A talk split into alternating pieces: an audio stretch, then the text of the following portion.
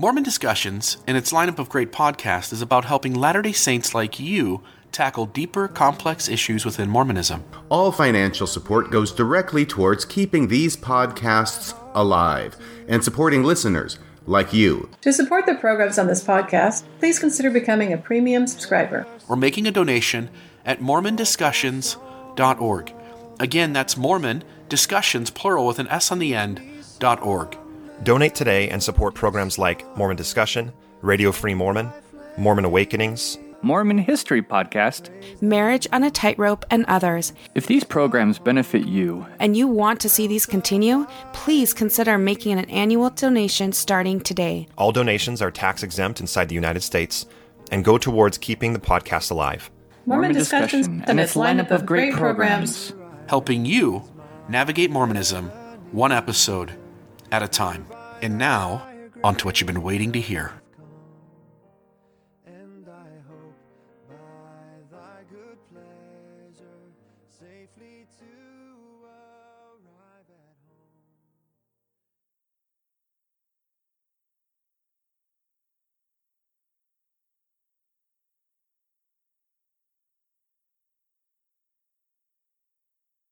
Welcome to another episode of Mormon Discussion Podcast. I'm your host, Bill Reel. Grateful for this chance to be with you. Today, I want to talk about the absurdities in Mormonism. And I created a list recently. You can, if you go to the episode notes of this episode, you'll see a link to that list.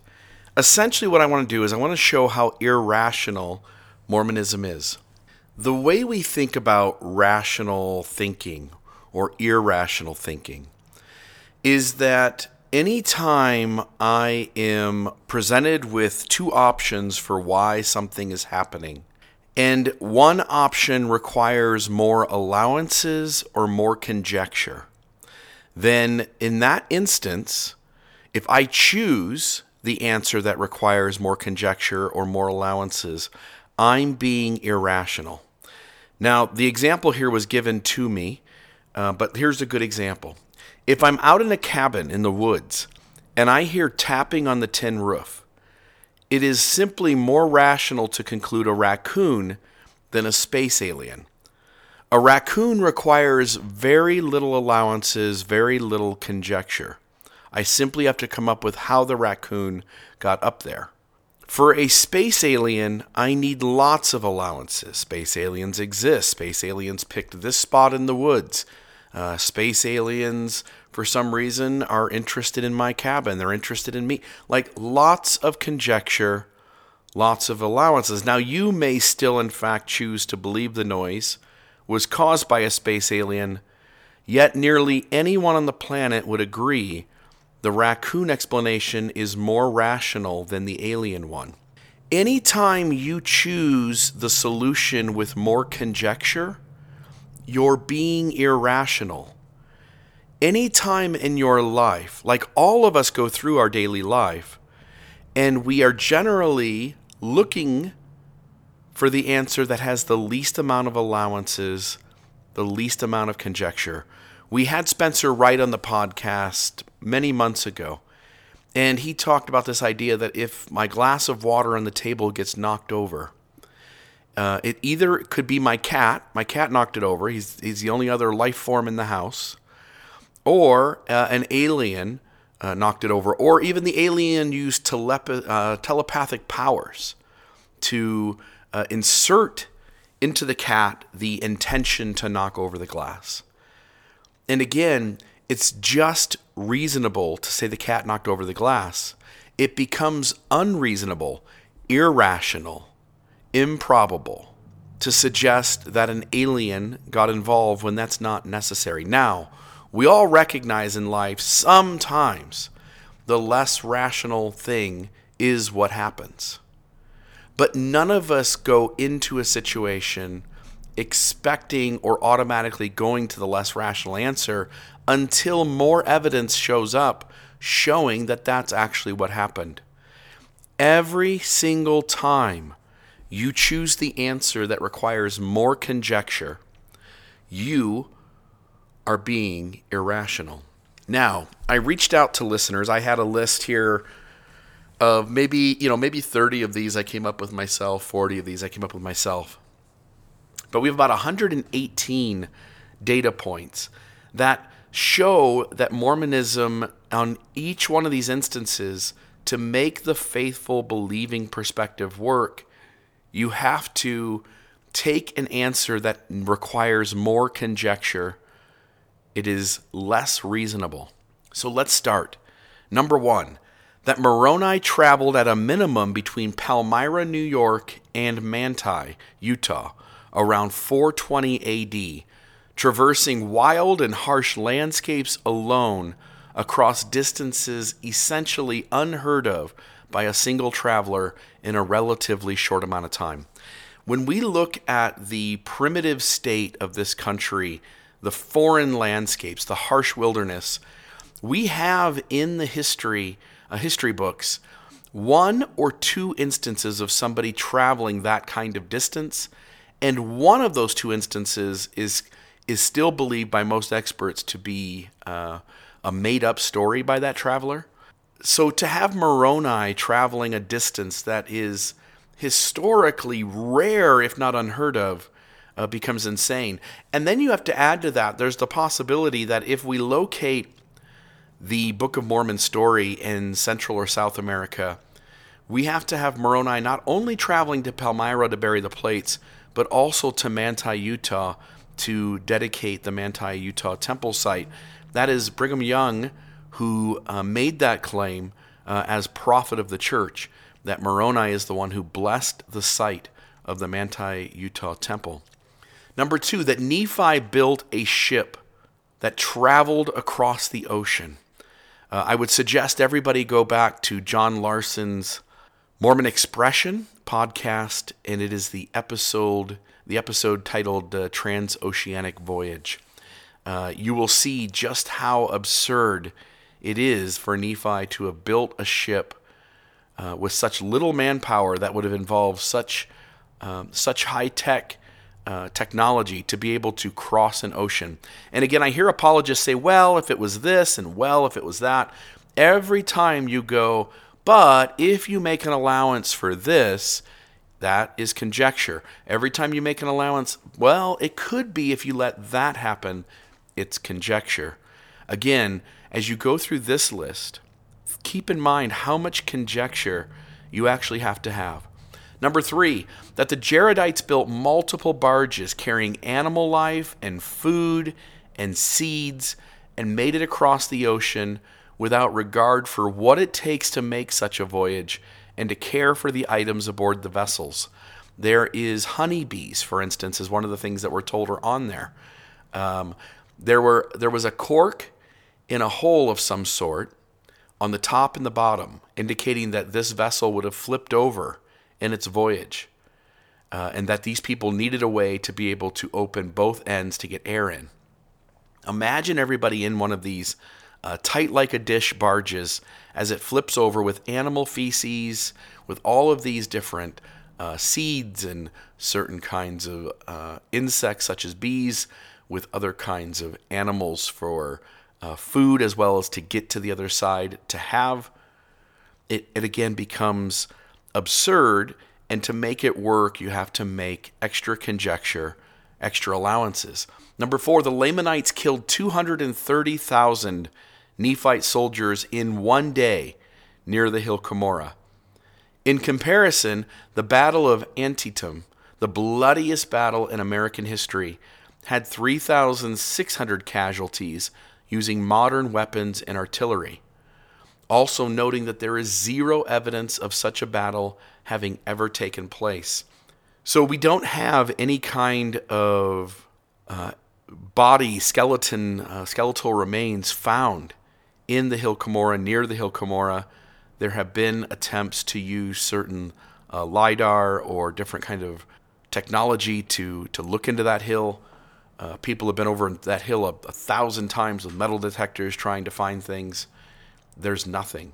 And in these instances, what apologists do is they come in and say, "Well, you know, let's let's make the allowance that Moroni is embellishing the numbers." But again, every time you make an allowance, Every time you ask for some extra wiggle room, you are adding conjecture to the point.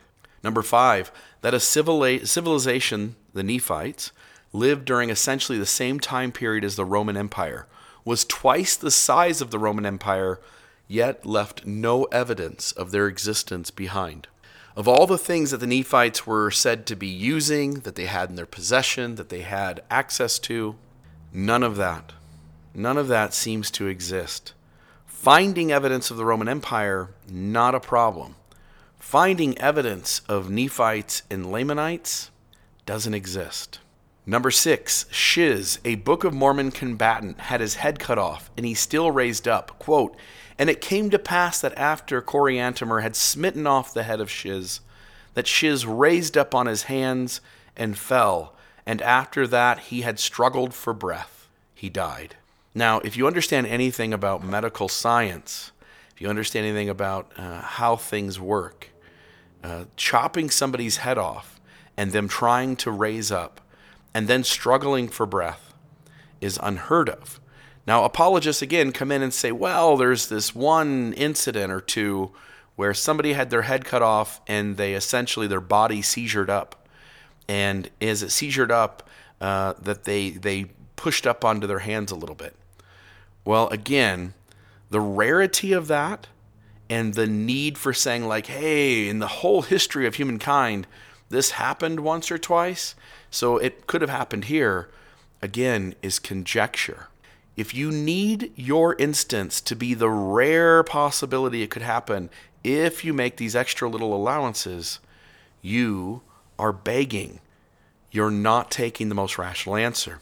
Number seven, Nephi cuts off the head of Laban, yet somehow avoids getting blood on Laban's clothes, which Nephi in turn undresses the dead body of Laban as it's pouring blood out all over the ground, and places the clothes on himself, thereby fooling Zoram, the servant of Laban, for an extended period of time. Think about this Zoram is fooled by Nephi despite whatever height difference, weight difference, voice difference. Uh, again, Nephi somehow gets away without having any blood on his clothes. This all seems to add up to a highly unlikely story that requires way more conjecture than the answer that it simply didn't happen. So when we grasp that Nephi has to fake the right voice. He just has to luckily be about the same height, luckily be about the same weight, that he somehow avoids getting the blood on the clothes. Again, it becomes uh, irrational to take the solution that, ah, oh, it happened anyway. He's not just fooling Zoram for 10 minutes. He fools Zoram at uh, the residence of Laban or the wherever the office of Laban is um, enough that Zoram has time to go get the brass plates and then to follow Nephi all the way out of the city where they meet where he meets up with his brothers. Number 8 that while those of African heritage could not hold the priesthood prior to 1978 that that our leadership had taught that those folks were uh, cursed they were less valiant in the premortal life that God had placed on them a curse of skin color. The the trouble with that is that if any of us do uh, have our, our mouth swabbed, the, the skin inside our cheeks swabbed, and we have our DNA testing done, almost all of us, if not all of us, have some degree of African lineage in our DNA. Those are our ancestors. So, my point being is that while church leaders pointed to people of dark skin as being cursed, the reality is that everybody who had light skin also had African lineage in them, as well as the very prophets standing at the pulpit who were teaching those things. And it also, you have to add on top of that, the idea that here we are in 2019, we understand skin pigment. We understand why skin, skin pigment color uh, changed uh, in various cultures. We don't know why necessarily it existed, if it was helpful to uh, those who were out uh, in the sun more, those directly uh, closer to the sun, uh, whether it was a protectant against certain climates. We don't know that, although we, although most experts have uh, opinions on that, we do know that skin pigment color is not something that's a magic spell placed on somebody, but instead is how our DNA has our skin automatically come out based on who our parents are and what our lineage is. And the further you get away from having a parent of dark skin, or the moment you introduce a parent of dark skin, how skin pigment is affected. We understand all of that. The moment you say, I still want to believe that God, in spite of all of our knowledge about skin pigment and how that works, that God magically made a certain group of people their skin pigment change, that becomes irrational. Number nine, that God was okay with his modern prophets marrying and having sex with children as young as 14, 15, 16 years old. That it was God's idea, even as Joseph proposedly enacts polygamy with deeply unhealthy and unethical behavior within it. I would suggest anybody go look at the uh, Lucy Walker episode I did a couple of years ago. That episode alone will speak to how unhealthy uh, Joseph Smith enacted polygamy, breaking all the rules of Section 132. And then, if you add on top of that the recent episode I did uh, regarding Nancy Rigdon, and you begin to just sense how unethical Joseph Smith was, often approaching young girls who he had uh, finagled to get them to work in his home or to live in his home and then to approach them uh, wanting a extramarital relationship. Number 10, that God commanded his prophet to marry and have sex with women who were already married to other men, otherwise known as polyandry. Number 11, the sealed portion of the Book of Mormon is, is taught to us, it is said to us to contain the writings of the brother of Jared regarding the last days. Now, that sealed portion was believed to take up a third to half of the gold plates. If we take a third to half and we move it into and we can we can guess at this because we know that there were the 116 pages and those were lost. We have the Book of Mormon that we have today, and then we have this sealed portion we say is missing. So we can, with some certainty, mathematically figure out how long that sealed portion would be. That sealed portion would approach the size of the King James uh, Bible. It would be somewhere near about two thirds to the full size of the Bible. The moment we understand that and we go like that's all one author, the brother of Jared, writing to us about the last days. Now, is it does it require more conjecture to say, look, in the writing of Scripture, there's this missing piece of Scripture that we have no evidence actually exist? And in that, this sealed portion we never translated is one author almost as long as the entire Bible? Or does it require more or less conjecture to say, like, oh, this is all just made up? So, again, to say, look, I know we don't have it. I know the critics say it doesn't exist, but it does exist. It is written by one author. It is almost as long as the entire Bible. Uh, someday it'll come out. I told you so. That is irrational. Number 12, that Joseph Smith states in his 1832 earliest personal journal account that he only saw the Lord, and then later claims to have seen both the Father and the Son also noting that each account changes in the specific details of how old he is, what he went into the grove for, what what he was told uh, in the grove, um, these uh, what the climate was like in Palmyra. Uh, there are lots of little details that contradict or seem to disagree with each other. So that's the 1832 earliest first vision account in Joseph Smith's own journal versus what we find out in the 1838, 1842 accounts, and even juxtaposed against the 1835 account.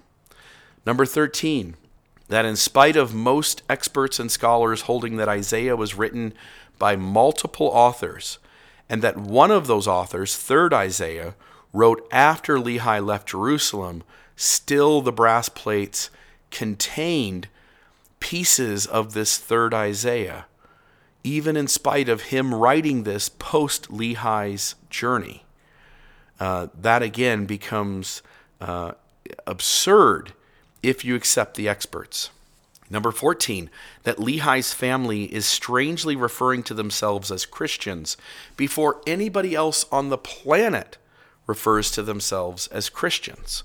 Before the term is even understood, before anybody really even has a claim that there's going to be a Jesus, the Lehites, the Nephites, have these terms and understandings about who Christ is and about being Christians more than anybody else on the planet in any of our historical records. Number 15, the Book of Mormon names animals that were in Joseph Smith's day. These are animals Joseph Smith would have said, like, oh, these were around when I was born, and I assume these have been around forever. These animals that were in Joseph Smith's day in his contemporary landscape, minus elephants, but not believed by almost all experts to have existed in Book of Mormon times. It appears to be anachronistic. Notice the amount of conjecture needed for this faithful view. Horse doesn't mean horse. Maybe they were in a small area. Maybe they died off. Maybe this, maybe that. But the point being is that Joseph Smith names a ton of animals that he expected to be in our landscape thousand years before he was present on the landscape, and which those animals, the evidence is sparse and non existent that those animals existed for the Book of Mormon people in Book of Mormon times. It is anachronistic. And there is a ton of conjecture required in order to make it work for the faithful view. Number 16, in spite of Nephi and the Jaredites, in spite of the Nephites and the Jaredites taking seeds of every kind with them on their oceanic voyages, and at least one of those records stating that those seeds grew in abundance, there is no sign of any old world crops that would have been expected on those voyages found in America and science showing they date to the right entry time period. In other words, Nephi and Lehi and their families and the Jaredites took seeds with them so that they would be able to plant things that they understood and knew about in the new land. When they get there, they plant their seeds, and we're told those seeds grew in abundance. These, these plants, these crops from the old world.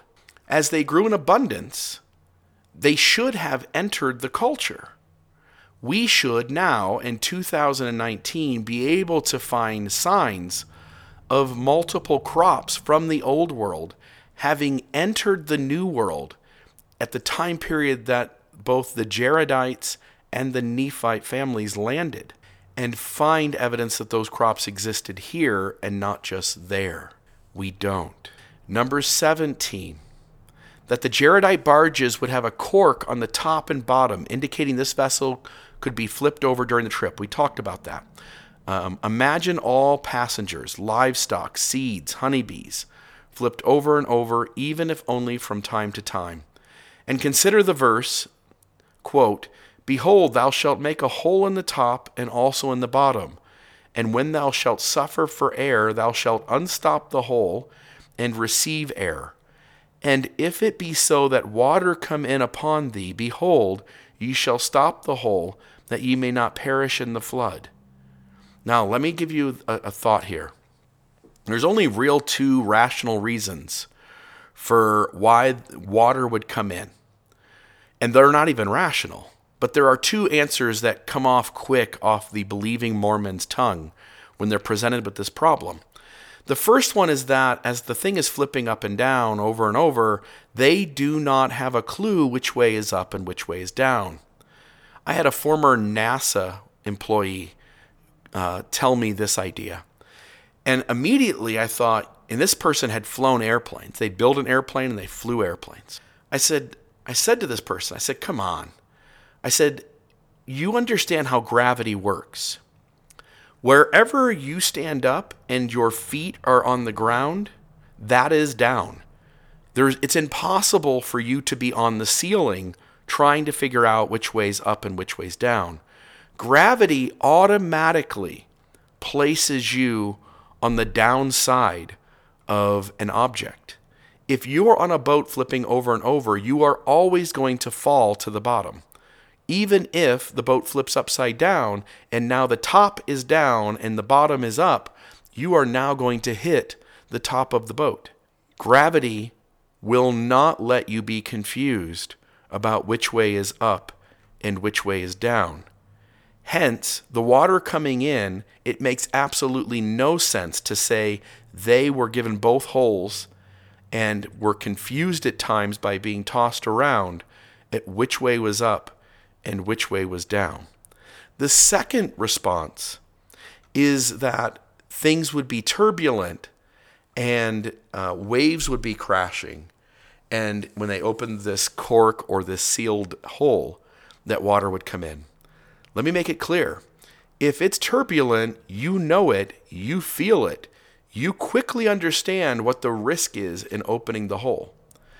You generally wait until there is less turbulence, until you are being tossed less to and fro in the water before you would unplug the hole. You would quickly know what kind of weather outside is conducive to you opening that plugged hole.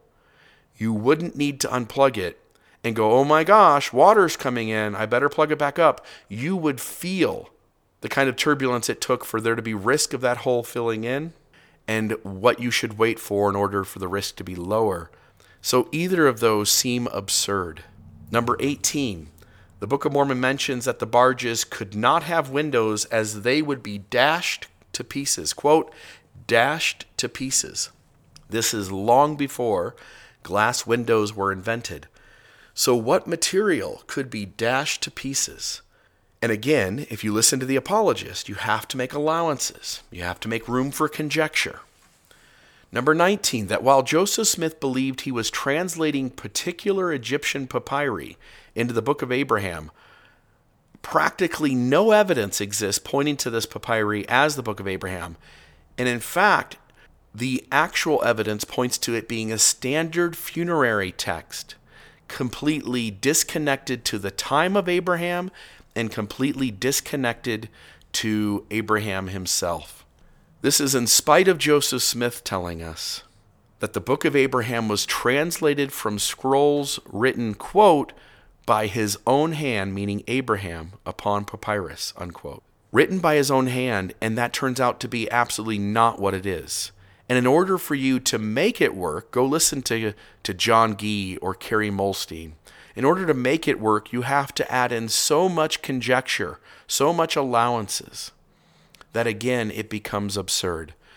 Number 20, why Joseph Smith, living in a two room house with his whole family in Palmyra, New York, could be woken up three times in one night to receive instruction with light brighter than the noonday sun, and no one else in his family, which, by the way, there were multiple boys sleeping in that bed. No one else in the family seemed to notice. Joseph is in a bedroom, in a bed, with all of his brothers. Moroni comes in three times during the night, so much so that Joseph is tired and exhausted the next day. Now remember, if Joseph is simply dreaming a dream and his body is asleep, Joseph is not going to be exhausted. If, on the other hand, Joseph is literally awake seeing a vision, then the exhaustion makes sense. But what doesn't make sense is how that happens three times while his brothers stay asleep and do not wake up. Now, again, the apologists come in and go, somehow Moroni put a magic spell on the brothers so they don't wake up. Uh, it was a dream, and somehow Joseph still gets exhausted. Whatever reasoning you come up with, it still requires more conjecture, more allowances to make that work. Number 21, Joseph Smith sealed himself to 22 other women before sealing himself to his first wife, Emma. Number 22, that Joseph lied to Emma and at other times withheld and obfuscated his relationships to other women to keep Emma as much in the dark as he could. Number 23, this religion attempts to control the underwear you wear and the decibel at which you laugh. Number 24, in spite of Joseph Smith's five translation productions the Book of Mormon, Book of Abraham, Book of Moses, Inspired Bible Translation, and their Kinderhook plates containing significant contextual errors and plagiarism from available sources contemporary to Joseph Smith, one must still believe that God was behind this inspired compilation. See, what you probably don't know, at least maybe many of you don't know, the Book of Mormon has obvious uh, plagiarism of concepts, sentence structure, and ideas from sources contemporary to Joseph Smith. The Book of Abraham does too, as well as we already know the uh, significant contextual errors in terms of what Joseph claimed that product was versus what it is. The book of Moses borrows heavily from Matthew and Luke. The inspired Bible translation borrows heavily or plagiarizes from Adam Clarke's commentary, and the Kinderhook plates were a complete scam that was attempted on Joseph Smith that, at least in part, he fell for. I also should add that we now know that with several of the concepts and ideas that are presented in the book of Abraham, that they are found and located in contemporary sources to Joseph Smith, uh, including either the book of Jasher or book of Josephus, I can't remember which, as well as other contemporary sources, including Adam Clarke's uh, Bible commentary. And some of these may feel like they are a duplicate. They're not, although there is some overlap. Number 25 Why does the church claim the inspired version of the Bible is a restoration of corrupted and lost parts of the Bible? Yet BYU itself acknowledges much of the inspired translation of the Bible is a direct plagiarism from Adam Clarke's Bible commentary, a popular contemporary source to Joseph Smith's day. Number 26, the sun receives its light from the revolutions of Kolob. Quote, the sun borrows its light from Kolob through the medium of Kae-e-vanrash, which is the grand key, or in other words, the governing power, which governs 15 other fixed planets or stars, as also Floeese, or the moon, the earth and the sun in their annual revolutions. Unquote. See, that doesn't make any sense. We live in 2019. We understand what the sun is, what it has its own energy, uh, how stars like the sun work. We we know that this whole idea of getting its light from the revolutions of Kolob or borrowing its light from Kolob through the medium of Kae-e-vanrash, which is the grand key, that it also governs uh, 15 other planets, uh, fixed planets or stars. That doesn't make any sense. It is as if God only comprehends the universe in a limited way that would be similar to how Joseph Smith comprehended the universe, or sources contemporary to Joseph understood how the universe worked, and that modern science, which God would be the author of all the laws of nature and science, that science would later disprove those ideas, making God seem essentially foolish and ignorant. That doesn't make any sense. And so, again, to make it work, the easiest answer with no conjecture is to just say this is all bullshit. Now, the moment you go into each one of these and go, oh, hold on, let's slow down, let's make an allowance here, let's leave some room for conjecture there, again, it becomes irrational. Number 27 how the ancient author of the book of Moses seemingly borrowed heavily from Matthew and Luke's concepts and sentence structure, in spite of that ancient author not having actual access to the books of Luke and Matthew. Luke and Matthew are written a certain way. The book of Moses borrows heavily some exact phrases as well as deeply borrowing sentence structure from Matthew and Luke, certain story concepts, certain, story lines. But the author of the book of Moses would not have had any access to the books of Luke and Matthew unless the author is Joseph Smith or someone contemporary to him. The apologist goes, Well, if we make space that God's telling both the book of Moses author as well as the authors of Luke and Matthew the same ideas and sentence structure, maybe this is a sentence structure of God. Maybe, maybe. Maybes are another indication of allowances and conjecture. If you just allow maybe, what if, possibly, all conjecture, all extra allowances. Number 28. Joseph Smith was able to outrun his enemies on long distances, loaded down with gold plates that if they are some form of alloy, weigh between 40 and 60 pounds, and if they are gold, which is what Moroni said they were, we would be talking about over 200 pounds. It would be impossible to carry. Additionally, he struck not one but three of his assailants with such strong force as to stop them dead in their tracks while holding the absurdly heavy plates with a single arm. Topography shouldn't be ignored. The distance between the hill Cumorah and the Smith home is approximately three miles.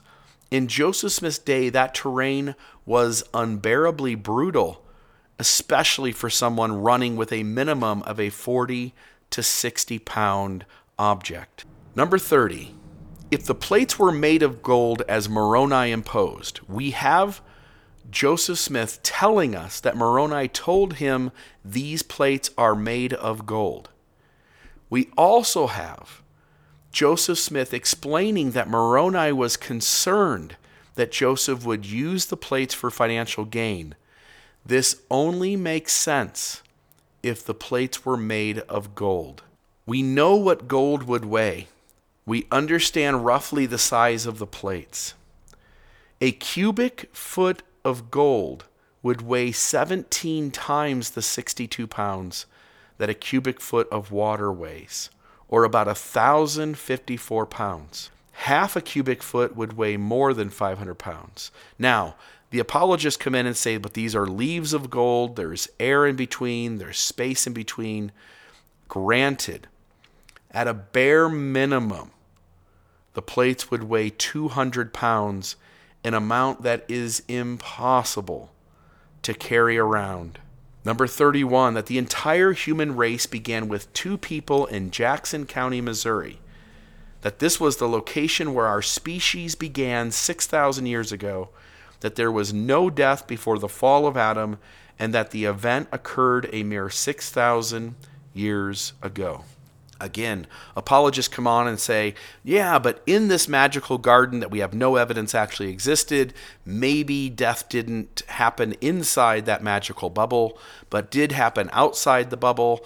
And if we allow room, that maybe the 6,000 years isn't actually what Joseph Smith taught. And maybe if we allow room, that parts of the story are myth or embellished. And maybe if we allow room, see, it becomes absurd. Number 32 all of the men set apart as prophets, seers, and revelators at that given time were fooled by a con artist, Mark Hofmann, who sold them forged documents and even tried to defend the forged documents as authentic.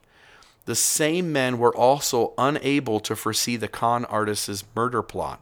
You see, we have prophets, seers, and revelators who claim to speak directly to God and have the ability to give us information directly from God. Yet somehow God was unable to tell them that these documents were fake, and they were unable to foresee that He was about to hurt people and murder people. Number 33 2,000 young men, stripling warriors went to battle against a larger, more experienced army. They suffered wounds so severe that they fainted from blood loss, and yet not a single one of them died from the wound, bleeding to death, died from infection, such as gangrene or other kinds of infection, despite no antibiotics or disinfectant. Again, we are in a time period where there is not access to the medical wisdom or technology that is present today. And we are to believe that many of these young men suffered wounds so severe that they fainted from blood loss, yet not a single one died from a wound or from infection, and that somehow all 2,000 young men fighting up against a more experienced army, that not a single one was lost. That is absolutely absurd. Think in your brain, think logically. If I take 2,000 lesser experienced young soldiers and place them in a battle with a larger, more experienced army, first off, the chances of the smaller, inexperienced army winning is slim to none. Second of all, it is impossible that not a single one of them is killed. That makes zero sense unless you make incredible allowances for incredible supernatural God magic. It doesn't make sense.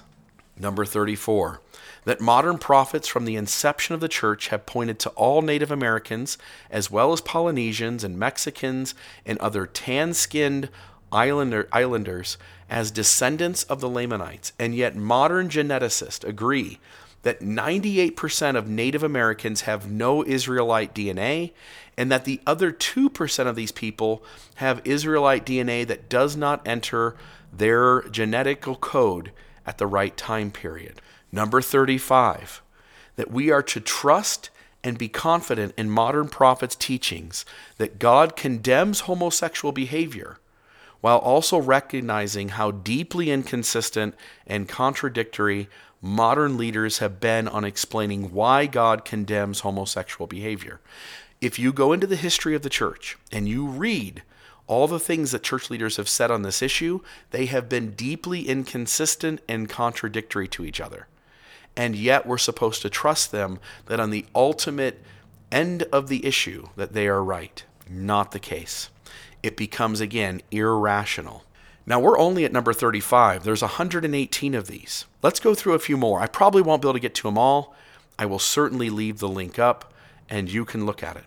Number 36, that ultimate truth and sacred principles are taught in the temple ceremony, which ceremony was originally said to be unchangeable.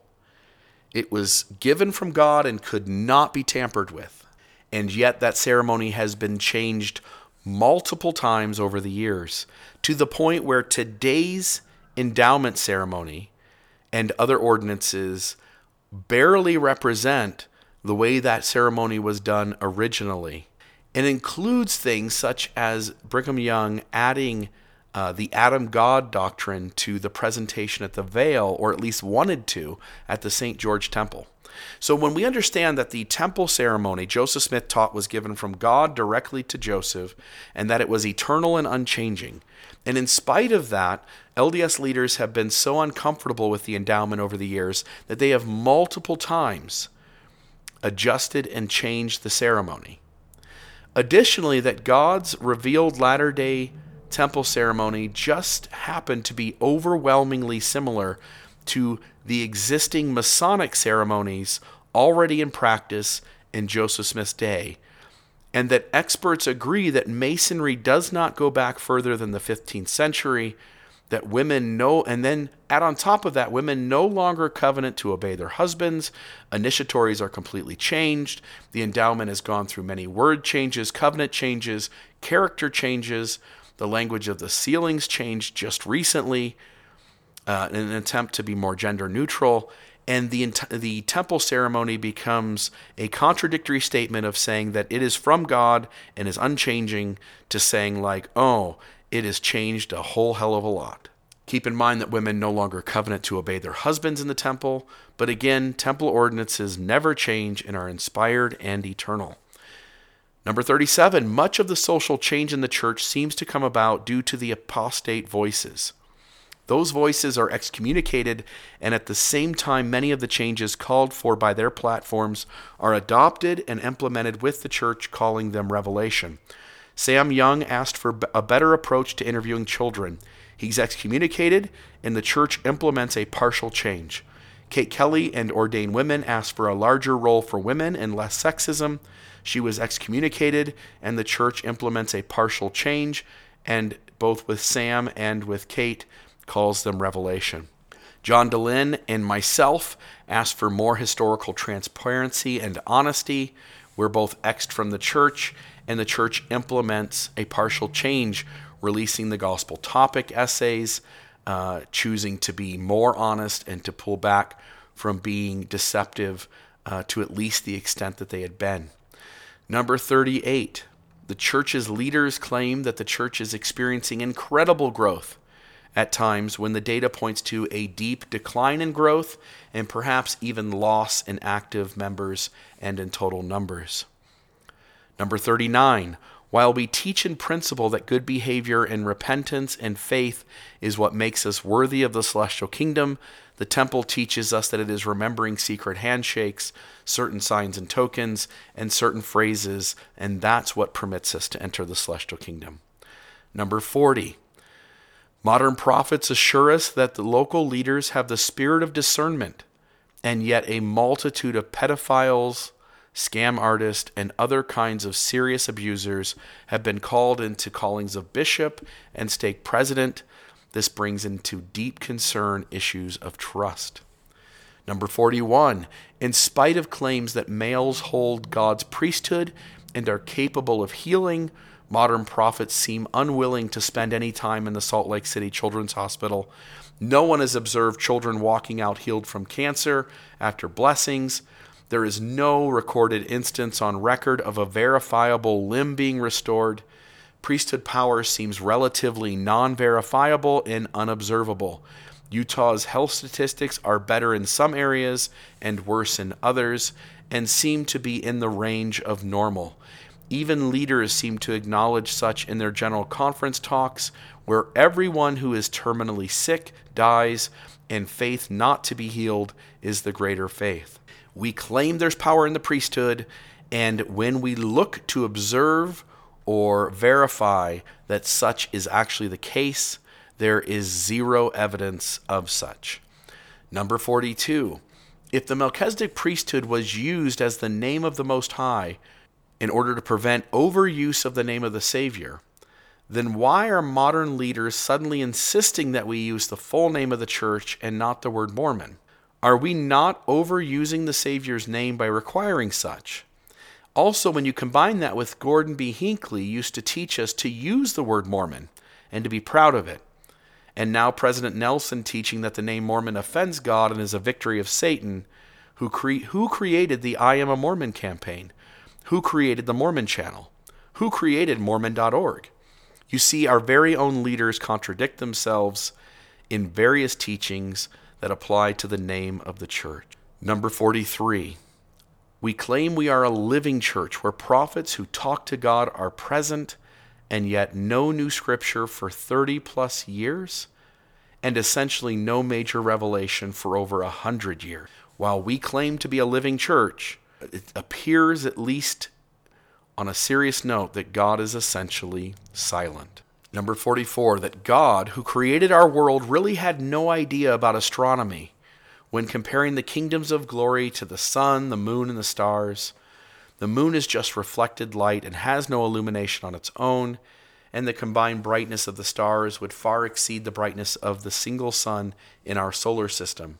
In other words, God in this case, as with many others, seems to teach the current understanding of his prophets rather than some greater truth.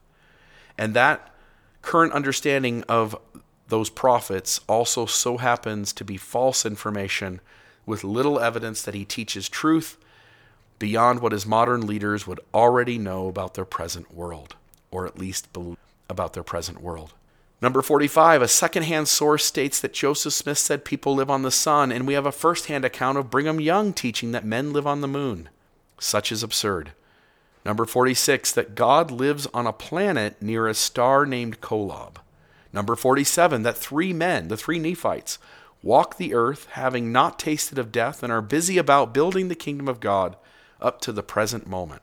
Number 48, that a highly literate, advanced civilization with agriculture, advanced weaponry, coinage, large scale building projects, with a population numbering in the millions, vanished without a trace less than 2,000 years ago, supposedly from an area where we have archaeological evidence of other non Book of Mormon related civilizations dating back tens of thousands of years.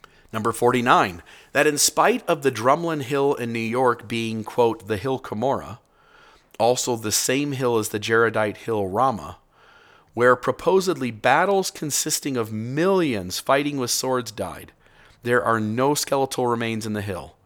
Apologists propose a solution of moving the hill to central South America, which then adds long, unreasonable distances to the travels of Moroni, the Book of Mormon's final author. So, regardless of where you place the hill Cumorah, it simply makes the story absurd. And each way that you choose to pick, no pun intended, your hill to stand on, it comes with logical issues and irrational solutions. Number 50, that while Joseph Smith had the supernatural ability to use a seer stone to find lost items and to discern God's mind and will and to translate the Book of Mormon, he seemingly couldn't use it to locate the lost 116 pages. It seems irrational that the 116 pages weren't retranslated. According to Joseph's reasoning, if he trans- retranslates the 116 pages and the old ones reemerged and matched, it would have proven he was a prophet.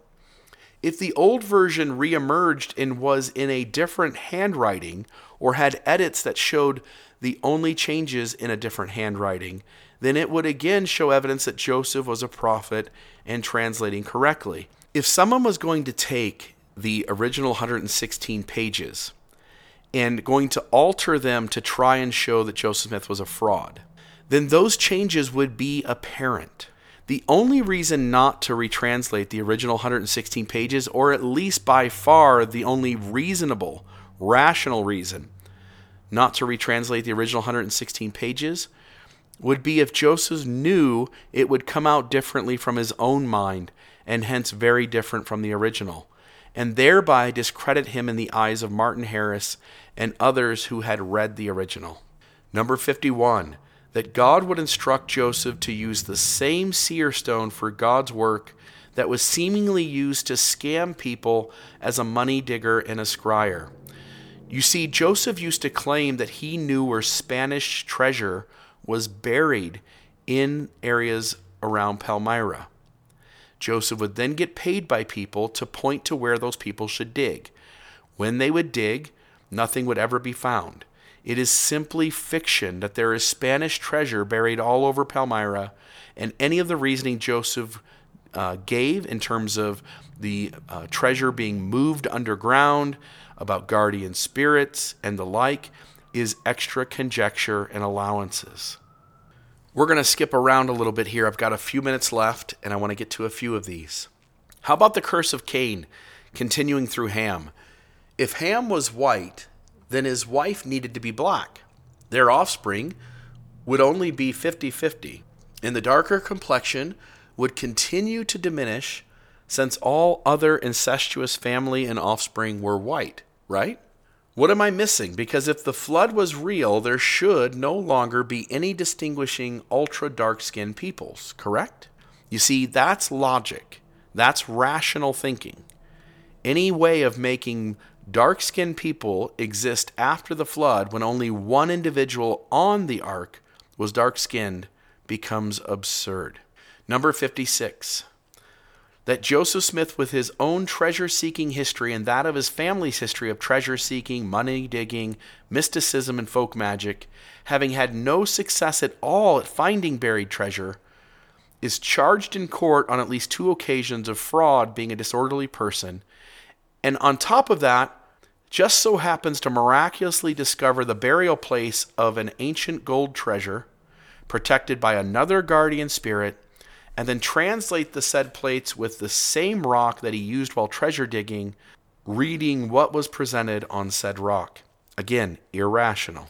Number 57, in spite of God's saying that polygamy is to raise up seed and it must be done only with virgin women and only after getting permission of the first wife, Joseph Smith seemingly breaks all of God's rules while still claiming to be doing God's work. Number 58, because both the Old Testament and the Book of Mormon speak of the Tower of Babel, and that said story is coming from two entirely different peoples from two entirely different timelines, one must accept that there was a literal tower, and that tower and at that tower God confounded all languages in spite of our modern understanding of how languages were derived and changed over time. Above and beyond that, this tower was built so tall so as to reach into heaven Consider our understanding of the universe and how far it is to get above the atmosphere, and how tall a building is in modern times, how tall buildings are built today with access to modern building materials and equipment, and then recognize that this story of a tower this tall becomes absurd, and to have God diverging languages because of it becomes irrational. Number 59. While Mormonism claims to have prophets who speak to God, there is essentially no idea or information put forth that seems to fit what a prophet should do, prophesy, a seer seeing, and a revelator receiving revelation, what those titles seem to claim. Let's skip ahead. Number 64. In 1886, John Taylor claimed that Jesus had visited him personally and said to, that no matter what, polygamy could never be ceased as a practice within the church. Only to have Wilford Woodruff in 1890, when pressures arise, claiming Jesus wants the church to end polygamy. Number 65, that Wilford Woodruff in 1890 would claim, effect, uh, claim a revelation or claim at least uh, direction, effectively ending polygamy, only to privately be instructing a small number of saints that they are to continue polygamy at all cost. Number 71. God seemingly felt it was more important for his people to avoid coffee and tea than to warn them about boiling water or washing hands to prevent infection. And God seemingly is unconcerned with the many other things his people partake of that do deeper harm to the body, such as soda drinks. The word of wisdom that seemed to descend from heaven and promise health and vigor to all who lived it. The Word of Wisdom taught Mormons a century in advance to avoid tobacco, except that contemporary sources such as Sylvester Graham's Health Code of the day also advocated uh, eating lots of fruits, and vegetables, little to no meat, no coffee, tea, liquor, or tobacco. In other words, Joseph Smith's revelation for Section 89 is essentially a plagiarism of other sources contemporary to Joseph Smith in that day. Nothing new, nothing dramatic coming from the mouth of God. God told the prophet, number 72, God told the prophet that we shouldn't drink hot drinks. So we don't drink coffee or tea, but we do drink hot chocolate, because one of the brothers of the prophet once clarified that hot drinks means coffee and tea. So we also can't drink iced tea or iced coffee because they're coffee and tea, which are hot drinks. You see, that's absurd. Number 73, that while Joseph Smith taught that a patriarch in the modern church was the same office as evangelist in the ancient church, all evidence points to these two titles being two very different things. That we claim to have a restored structure Christ instituted with our corresponding 12 apostles, but then don't acknowledge that the first presidency doesn't fit within that structure. Number 74. Joseph Smith reported receiving priesthood keys from both Elias and Elijah, when in fact scholars agree that they are simply two different names for the same person. That Joseph misunderstood that those were two different people when in reality they are just a single person. Number 75, while Brigham Young adamantly taught that Adam was Heavenly Father, more recent leaders have denounced President Young's teaching, casting doubt on how we know when to trust the teaching of prophets.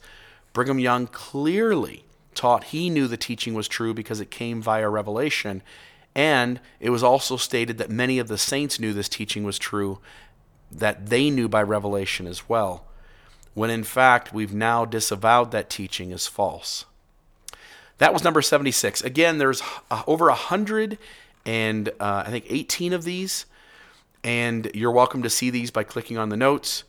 Uh, my point today being twofold. One is that the church being true in the way it claims to be true is absolutely uh, demonstrable that such would be so irrational that you would have to believe in a crazy, crazy way to make it work.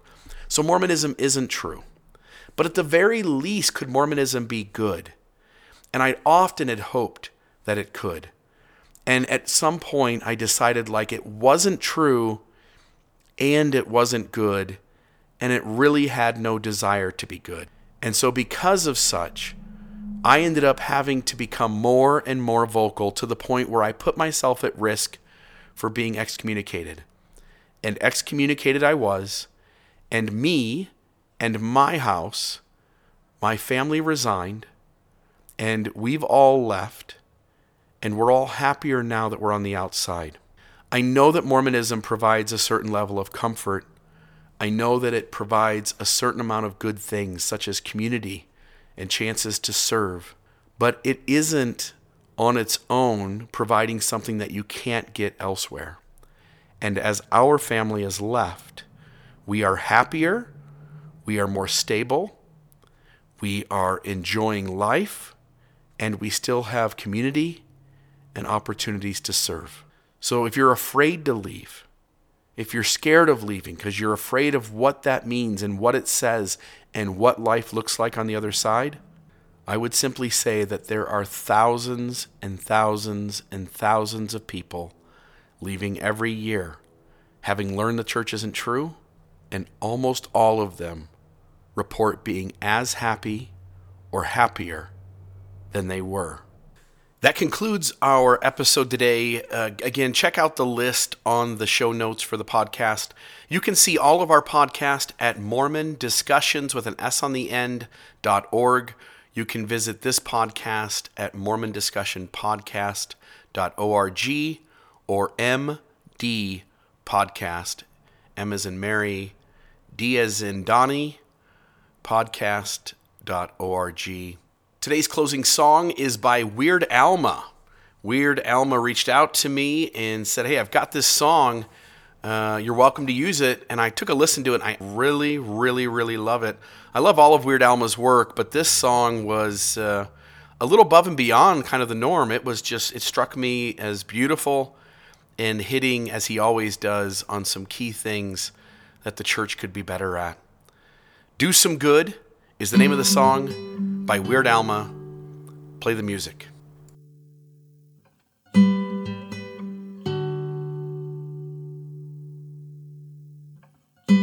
Where will I go? You wanna know?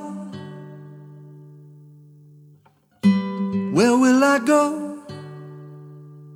Away. Where will I go? I don't know. But you don't get to say. You could do some good with the name you have. You could really help the world. Turn a chapel into a shelter, and you could really help the world. You always testify of what you feel. Well, how about something real? If you can do some good, then do some good. Do some good with the name you have.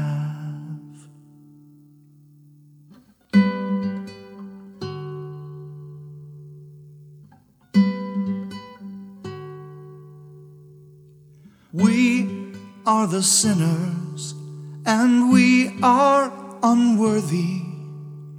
We're too unclean to be seen in God's eyes, our Father's eyes. But you, so revered, that we stand when you enter, have said and done wicked things mingled with Scripture.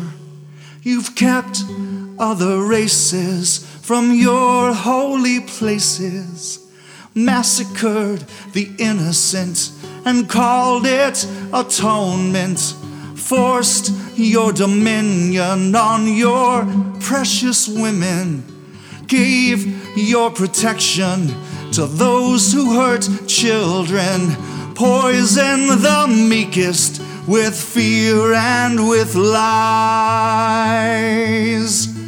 And we can't criticize, and you won't apologize. Apologize. You could do such good with the wealth you have, you could really feed the world. Turn a temple into a hospital. You could really heal the world. testify of what you feel. But how about something real? If you can do some good, then do some good. Do some good. Do some good with the name you have. Oh no. Where did they go? Where did they go? Away.